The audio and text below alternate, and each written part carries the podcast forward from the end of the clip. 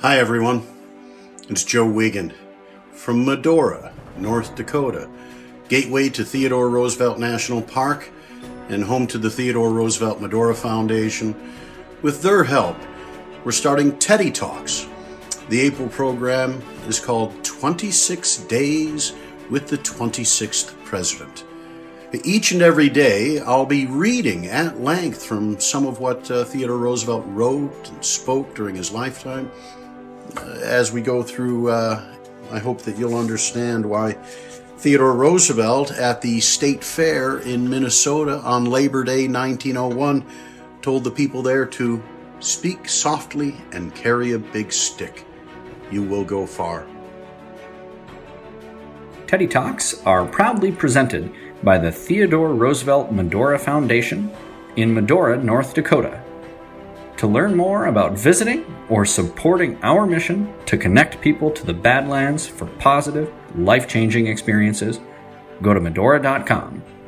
Now, enjoy the pod.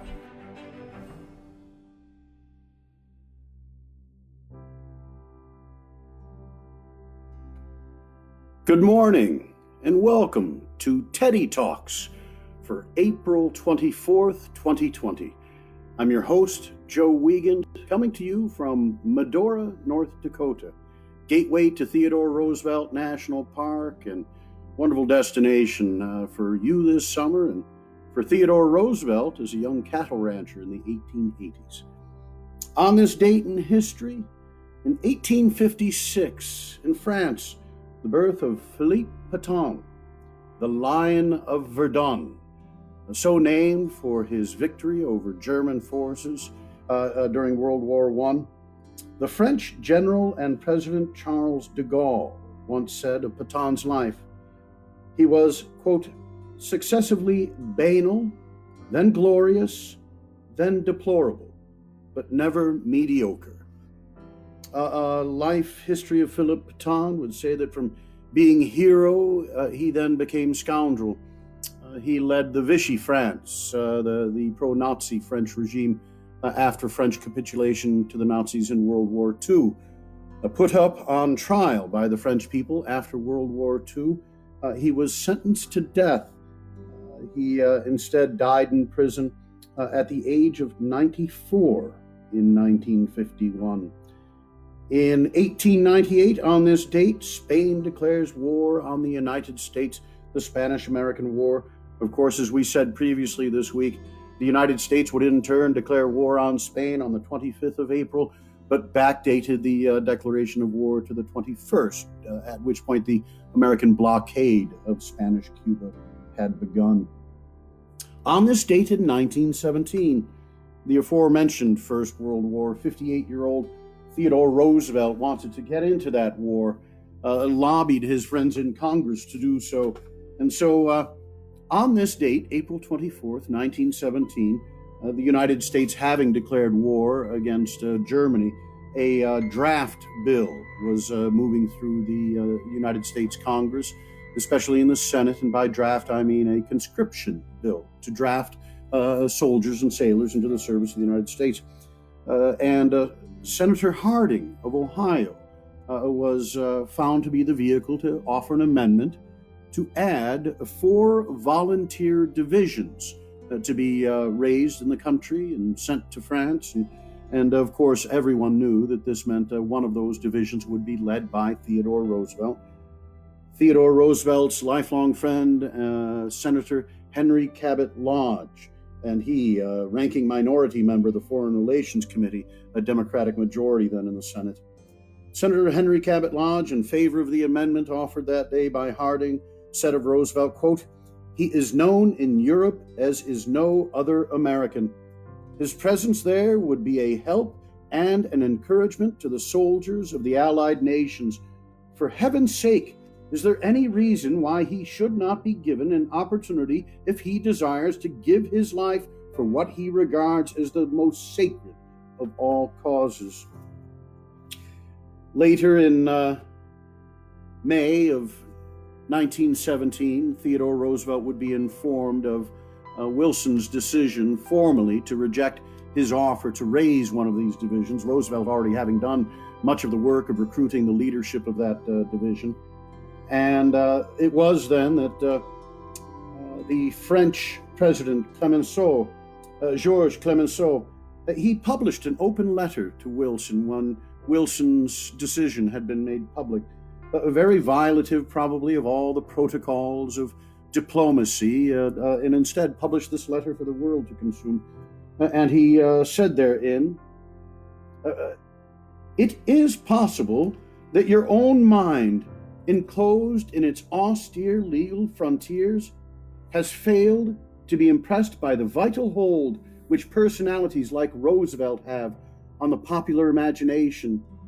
Referring to the uh, people of France, Clemenceau said, The name of Roosevelt has this legendary force in our country at this time. Send them Roosevelt, I tell you, because I know it. It will gladden their hearts. Unquote.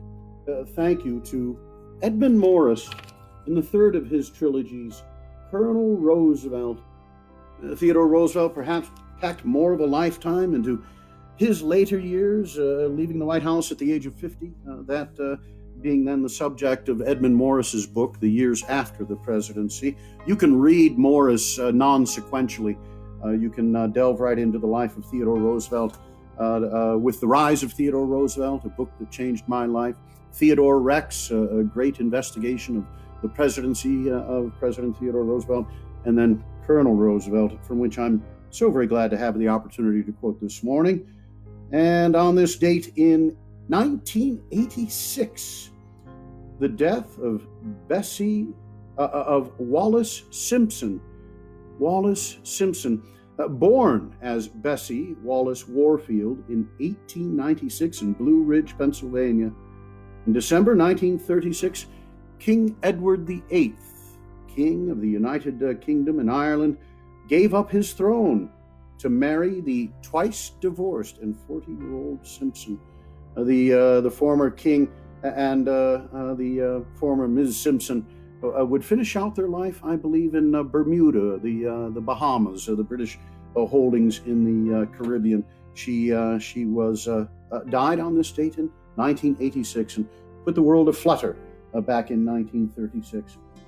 Today, visits with Theodore Roosevelt to Yellowstone in 1903 and we'll get deeper into the national parks and the role of Yellowstone in those national parks. But I often ask audiences uh, during live performances, uh, um, I'll ask, what was our first national park? And thank goodness some still know that it's Yellowstone, the first national park open to the public in the world, uh, leading the uh, movement for national parks around the world, but uh, legislated by Congress, signed into law by the president in 1872 so sometimes people go a bit too far with giving President Theodore Roosevelt credit for the national parks, or certainly a great impetus and advocate for the national parks movement. But there were already five national parks when Theodore Roosevelt became president, uh, and uh, Glacier National Park uh, being, uh, I'm sorry, I misspeak, Mount Rainier, Rainier National Park being named by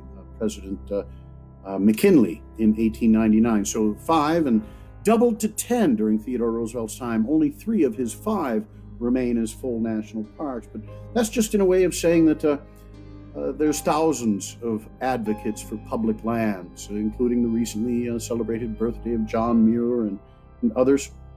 But Yellowstone was certainly uh, in the fiber of Theodore Roosevelt. So glad to share with you remarks of Theodore Roosevelt's on this date, April 24th, 1903, at Gardiner, Montana. Uh, he was there for the laying of the cornerstone of what was just considered to be the gateway. It would later be named Theodore Roosevelt Arch, above which are the words from the Organic Act creating that park in 1872, replicated in 1916 in the uh, Organic Act creating the National Park Service. Sometimes I do say the only thing Woodrow Wilson got right. The words atop the arch for the benefit and enjoyment of the people. If you listen closely, I think you'll hear them in the remarks given April 24th, 1903, by President Roosevelt after having camped a fortnight, or nearly so, in Yellowstone. Mr. Mayor, Mr. Superintendent, and my fellow citizens, I wish to thank the people of Montana generally, those of Gardiner and Cinnabar especially, and more especially still, all those employed in the park, whether in civil or military capacity, for my very enjoyable two weeks' holiday. It is a pleasure now to say a few words to you at the laying of the cornerstone of the beautiful road which is to mark the entrance to this park. The Yellowstone Park is something absolutely unique in the world, so far as I know. Nowhere else in any civilized country is there to be found such a tract of veritable wonderland made accessible to all visitors, where at the same time not only the scenery of the wilderness, but the wild creatures of the park are scrupulously preserved. The only change being that these same wild creatures have been so carefully protected as to show a literally astounding tameness. The creation and preservation of such a great natural playground, in the interest of our people as a whole, is a credit to the nation, but above all, a credit to Montana, Wyoming, and Idaho. It has been preserved with foresight. The scheme of its preservation is noteworthy in its essential democracy. Private game preserves, though they may be handled in such a way as to be not only good things for themselves, but good things for the surrounding community, can yet never be more than poor substitutes, from the standpoint of the public, for great national playgrounds such as this Yellowstone Park. This park was created and is now administered for the benefit and enjoyment of the people the government must continue to appropriate for it, especially in the direction of completing and perfecting an excellent system of driveways. But already its beauties can be seen with great comfort in a short space of time and at an astoundingly small cost, and with the sense on the part of every visitor that it is in part his property, that it is the property of Uncle Sam and therefore of all of us. The only way that the people as a whole can secure to themselves and their children the enjoyment in perpetuity of what the Yellowstone Park has to give is by assuming the ownership in the name of the nation and by jealously safeguarding and preserving the scenery, the forests, and the wild creatures. When we have a good system of carriage roads throughout the park, for of course it would be very unwise to allow either steam or electric roads in the park, we shall have a region as easy and accessible to travel in as it is already every whit as interesting as any similar territory of the Alps or the Italian Riviera. The geysers, the extraordinary hot springs, the lakes, the mountains, the canyons and cataracts unite to make this region something not wholly to be paralleled elsewhere on the globe. It must be kept for the benefit and enjoyment of all of us. And I hope to see a steadily increasing number of our people take advantage of its attractions. At present, it is rather singular that a greater number of people come from Europe to see it than come from our own eastern states. The people nearby seem awake to its beauties, and I hope that more and more of our people who dwell far off will appreciate its really marvelous character. Incidentally, I should like to point out that sometime people will surely awake to the fact that the park has special beauties to be seen in winter, and any hardy man who can go through it in that season on skis will enjoy himself as he scarcely could elsewhere. I wish especially to congratulate the people of Montana, Wyoming, and Idaho, and notably you of Gardiner and Cinnabar and the immediate outskirts of the park, for the way in which you heartily cooperate with the superintendent to prevent acts of vandalism and destruction. Major Pitcher has explained to me how much he owes to your cooperation and your lively appreciation of the fact that the park is simply being kept in the interest of all of us so that everyone may have the chance to see its wonders with ease and comfort at the minimum of expense. I have always thought it was a liberal education to any man of the East to come West. He can combine profit with pleasure if he will incidentally visit this park, the Grand Canyon of the Colorado, and the Yosemite, take the sea voyage to Alaska. Major Pitcher reports to me, by the way, that he has received invaluable assistance from the game wardens of Montana and Wyoming, and that the present game warden of Idaho has also promised his hearty aid. The preservation of the forests is, of course, the matter of prime importance in every public reserve of this character. In this region of the Rocky Mountains and the Great Plains, the problem of the water supply is the most important, which the homemaker has to face. Congress has not, of recent years, done anything wiser than in passing the irrigation bill. Nothing is more essential to the preservation of the water supply than the preservation of the forests. Montana has in its water power a source of development which has hardly yet been touched. This water power will be seriously impaired if ample protection is not given the forests. Therefore, this park, like the forest reserves generally, is of the utmost advantage to the country around from the merely utilitarian side. But of course, this park, also because of its peculiar features, is to be preserved as a beautiful natural playground. Here, all the wild creatures of the old days are being preserved, and their overflow into the surrounding country means that the people of the surrounding country, so long as they see that the laws are observed by all, will be able to ensure to themselves and to their children and to their children's children much of the old time pleasure of the hardy life of the wilderness and of the hunter in the wilderness. This pleasure, moreover, can, under such conditions, be kept for all who have the love of adventure and the hardihood to take advantage of it, with small regard for what their fortune may be. I cannot too often repeat that the essential feature in the present management of the Yellowstone Park, as in all similar places, is its essential democracy.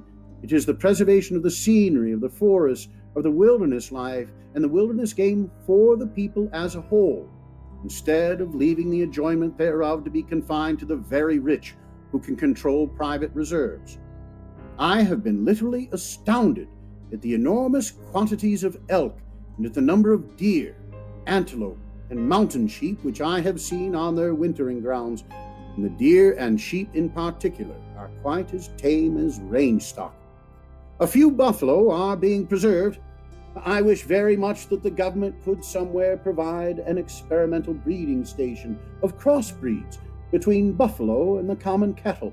If these crossbreeds could be successfully perpetuated, we should have animals which would produce a robe quite as good as the old buffalo robe with which twenty years ago everyone was familiar. And the animals, moreover, which would be so hardy that I think they would have a distinct commercial importance. They would, for instance, be admirably suited for Alaska, a territory which I look to see develop astoundingly within the decade or two, not only because of its furs and fisheries, but because of its agricultural and pastoral possibilities. Uh, there, the remarks conclude. Uh, interesting that uh, these remarks at Yellowstone conclude with uh, uh some uh, elaboration on the idea of crossbreeding the bison and the cattle. Uh, some of Theodore Roosevelt's ideas, the modern conservationists certainly might look a little askew or askance. The whole concept of the irrigation bill, damming rivers, uh, hydropower, irrigation, some uh, on the far extremes of the environmental movement would find that to be uh, not uh, the proper sort of progress. And Theodore Roosevelt can be uh, found guilty of advocating such popular ideas as draining the Everglades. Well, wanted to get rid of the mosquitoes and get more cattle grazing ground, right? Now we have a modern scientific uh, understanding of what a crime it would be to uh, drain the Everglades and that sort of thing. But in this regard, uh, interesting, I, I, have not looked into how well the crossbreed of these two species has done. Uh, my own sense is that actually it's something that uh, is uh, uh increasingly something we attempt to prohibit or or uh, uh, inhibit at least. Though I understand the bison out west, a great deal of it has a, a bit of cattle gene in it as well.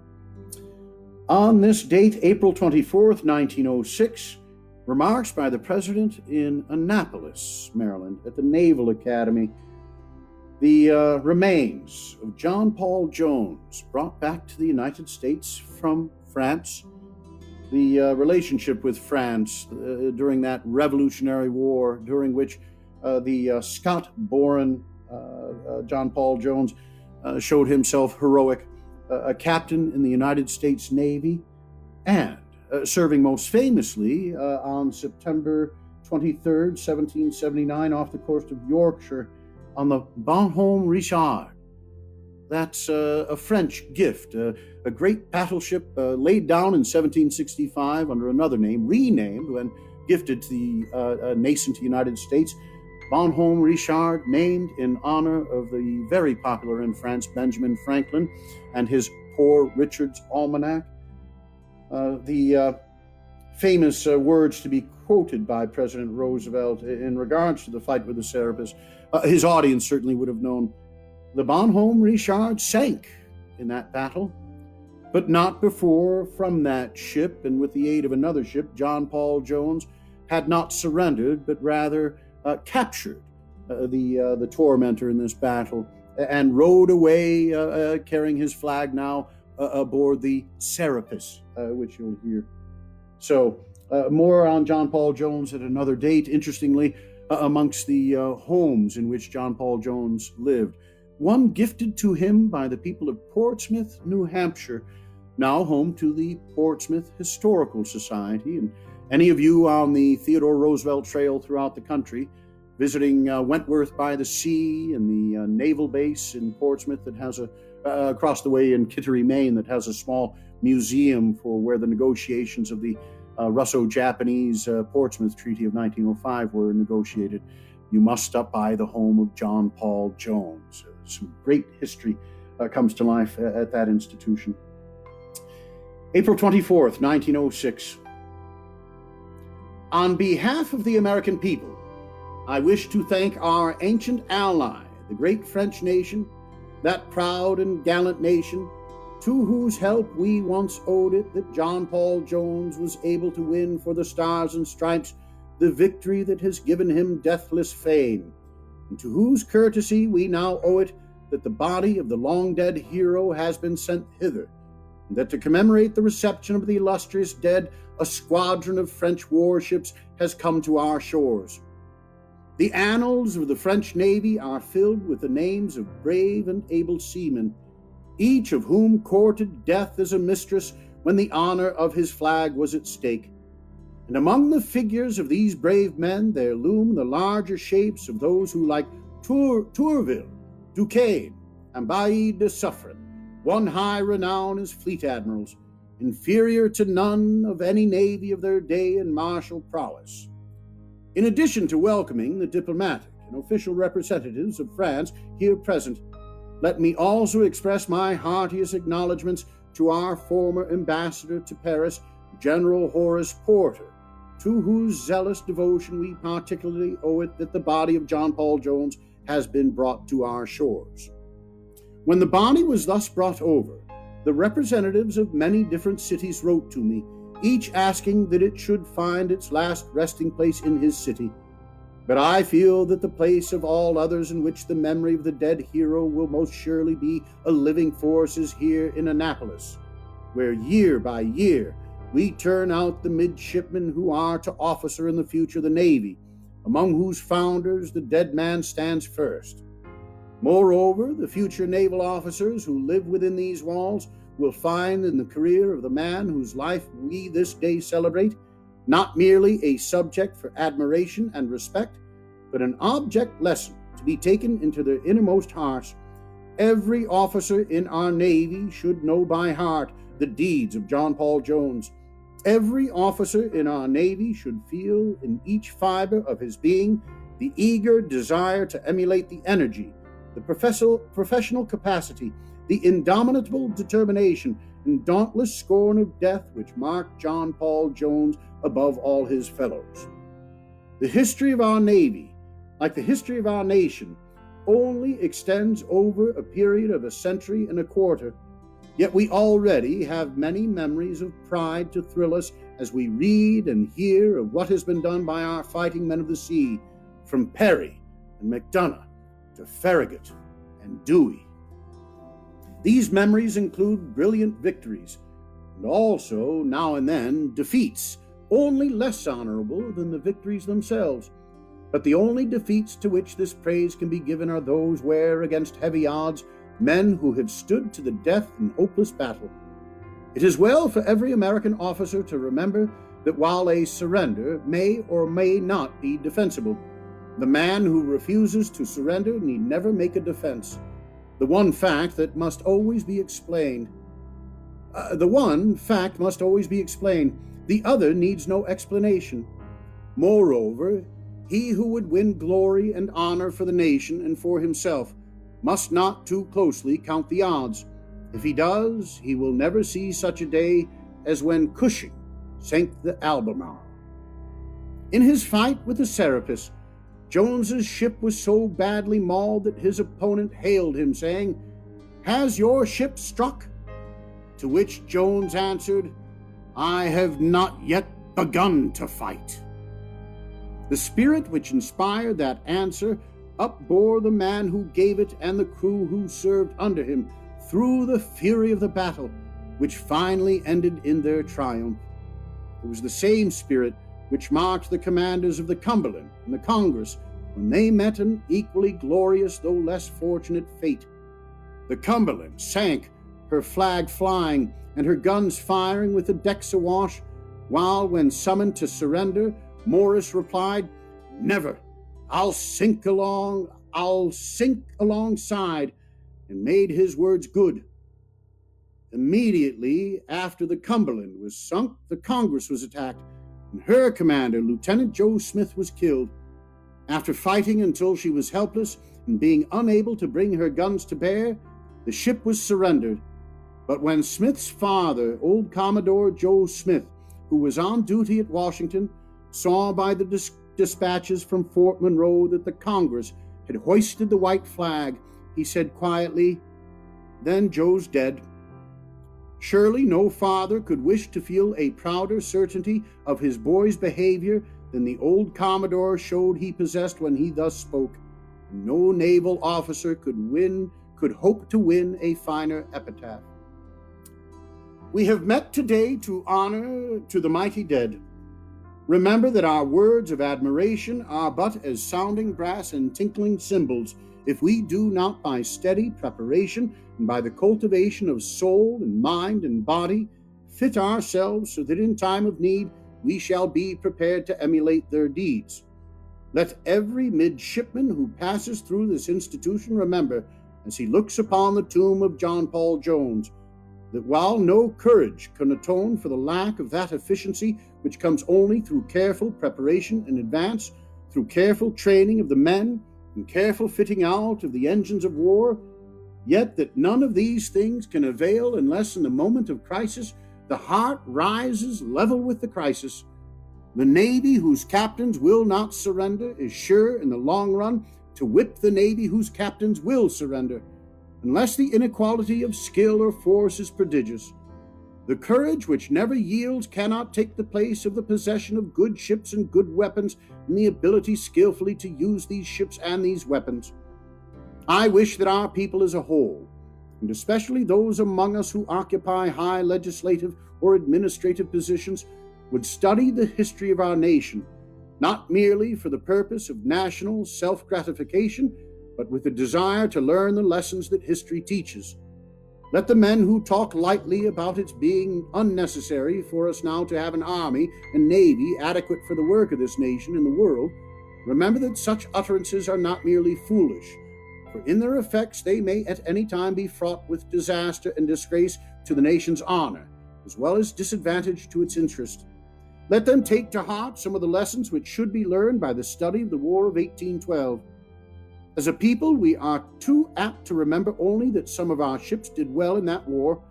We had a few ships, a very few ships, and they did so well as to show the utter folly of not having enough of them.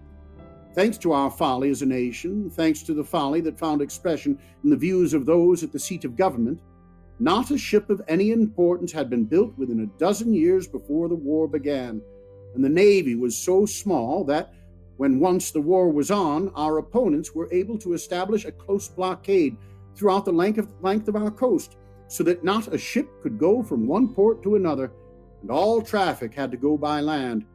Our parsimony in not preparing an adequate navy, which would have prevented the war, cost in the end literally thousands of dollars for every one dollar we thus foolishly saved. After two years of that war, an utterly inconsiderable British force of about 4,000 men were landed here in the bay, defeated with ease a larger body of raw troops put against it, and took Washington.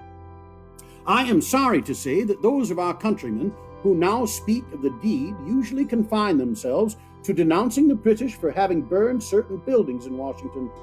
They had better spare their breath. The sin of the invaders in burning the buildings is trivial compared with the sin of our own people in failing to make ready an adequate force to defeat the attempt. This nation was guilty of such short sightedness, of such folly, of such lack of preparation that it was forced supinely to submit to the insult and was impotent to avenge it.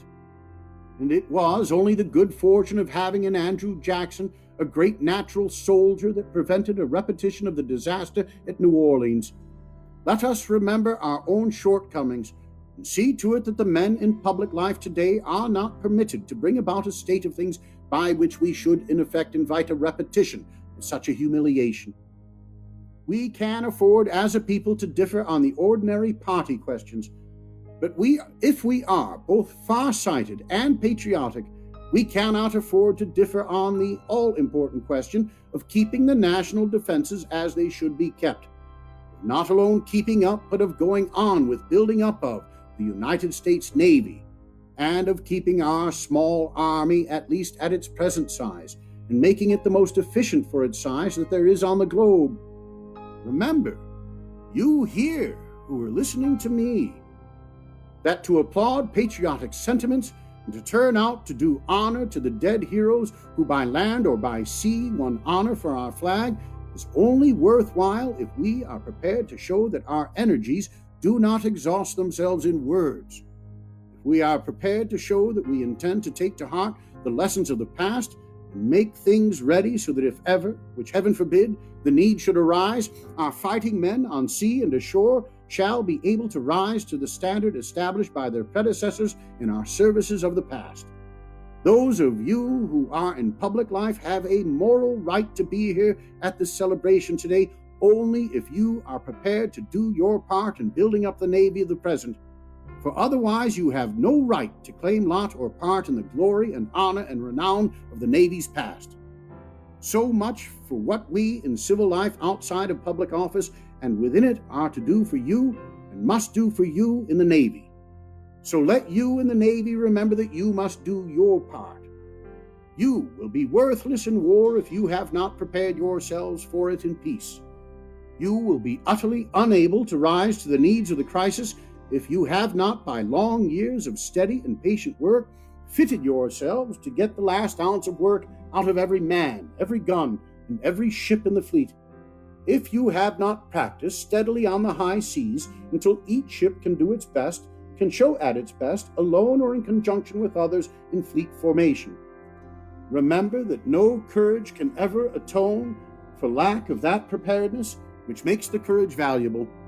And yet, if the courage is there, if the dauntless heart is there, its presence will sometimes make up for other shortcomings, while if with it are combined the other military qualities, the fortunate owner becomes literally invincible. Theodore Roosevelt. Uh, the uh, body of John Paul Jones uh, had been buried in Paris. After serving for the United States, a soldier of fortune, uh, John Paul Jones became an admiral in the Russian Navy. And uh, his uh, burial in France, eventually the grave uh, uh, went unknown. And so when Ambassador Porter is, is lauded by President Roosevelt, it's for the fact that that ambassador was charged by Roosevelt with locating, finding that grave. The remains were found by medical uh, examination, wounds sustained by, by uh, scabbard and, and sword, uh, that the body was properly identified. If you have a chance to visit the chapel in Annapolis, Maryland, at the Naval Academy, I'm sure that eventually they'll have open hours for the public again. Go into the basement of the chapel first. You know, take some time in the quietude of that chapel to give thanks for the United States Navy. A, a great depiction of Farragut and the Battle of Mobile Bay, a south facing stained glass window, very awe inspiring. And then down in the quietude of the chapel, beautiful marble and, uh, brass to my recollection, and all sorts of uh, remembrances of the service of John Paul Jones. We've got battles ahead. Perhaps we can all be inspired. I have not yet begun to fight. Oh, I'm getting a good start. I'm getting warmed up. These Teddy Talks are going to proceed. Hopefully, get a lot better from my end. Thanks for your patience with me. Tomorrow, April 25th, a celebration of the anniversary on that date in 1947, thanks to the long, hard efforts of Congressman William Lemke of Fargo, North Dakota. President uh, Harry S. Truman signed into law the creation of the South, what today we know as the South Unit, then named Theodore Roosevelt National Memorial Park. So we've got something to celebrate here. And when the park opens up again, May 9th, and, and uh, for the time thereafter, I hope that you'll come and visit the park where Theodore Roosevelt, throughout that region, at his ranch, uh, the Elkhorn, which is part of the park, he said it's where the romance of his life began. All the best from Medora, North Dakota. See you tomorrow on Teddy Talk.